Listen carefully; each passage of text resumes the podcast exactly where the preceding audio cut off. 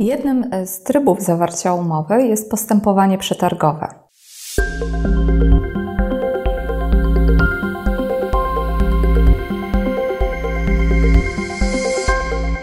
Prawo przy kawie.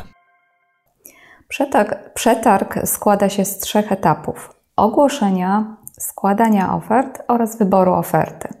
Ogłoszenie może nastąpić w dowolnej formie.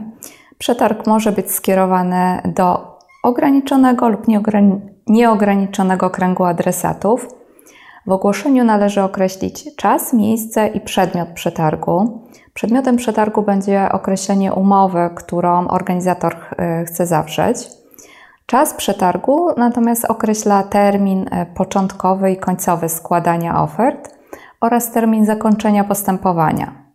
Ogłoszenie powinno obejmować także warunki przetargu albo wskazywać sposób ich udostępnienia.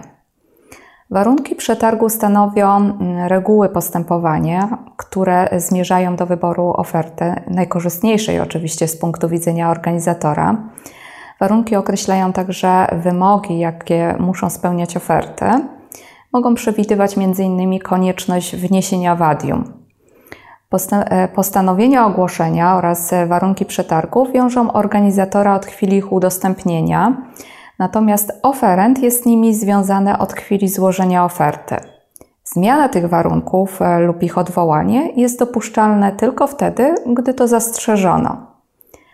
Oferty są składane z wyłączeniem ich jawności. Najczęściej następuje to e, w formie pisemnej, w zamkniętych kopertach, tak aby stworzyć wszystkim oferentom równe warunki konkurowania.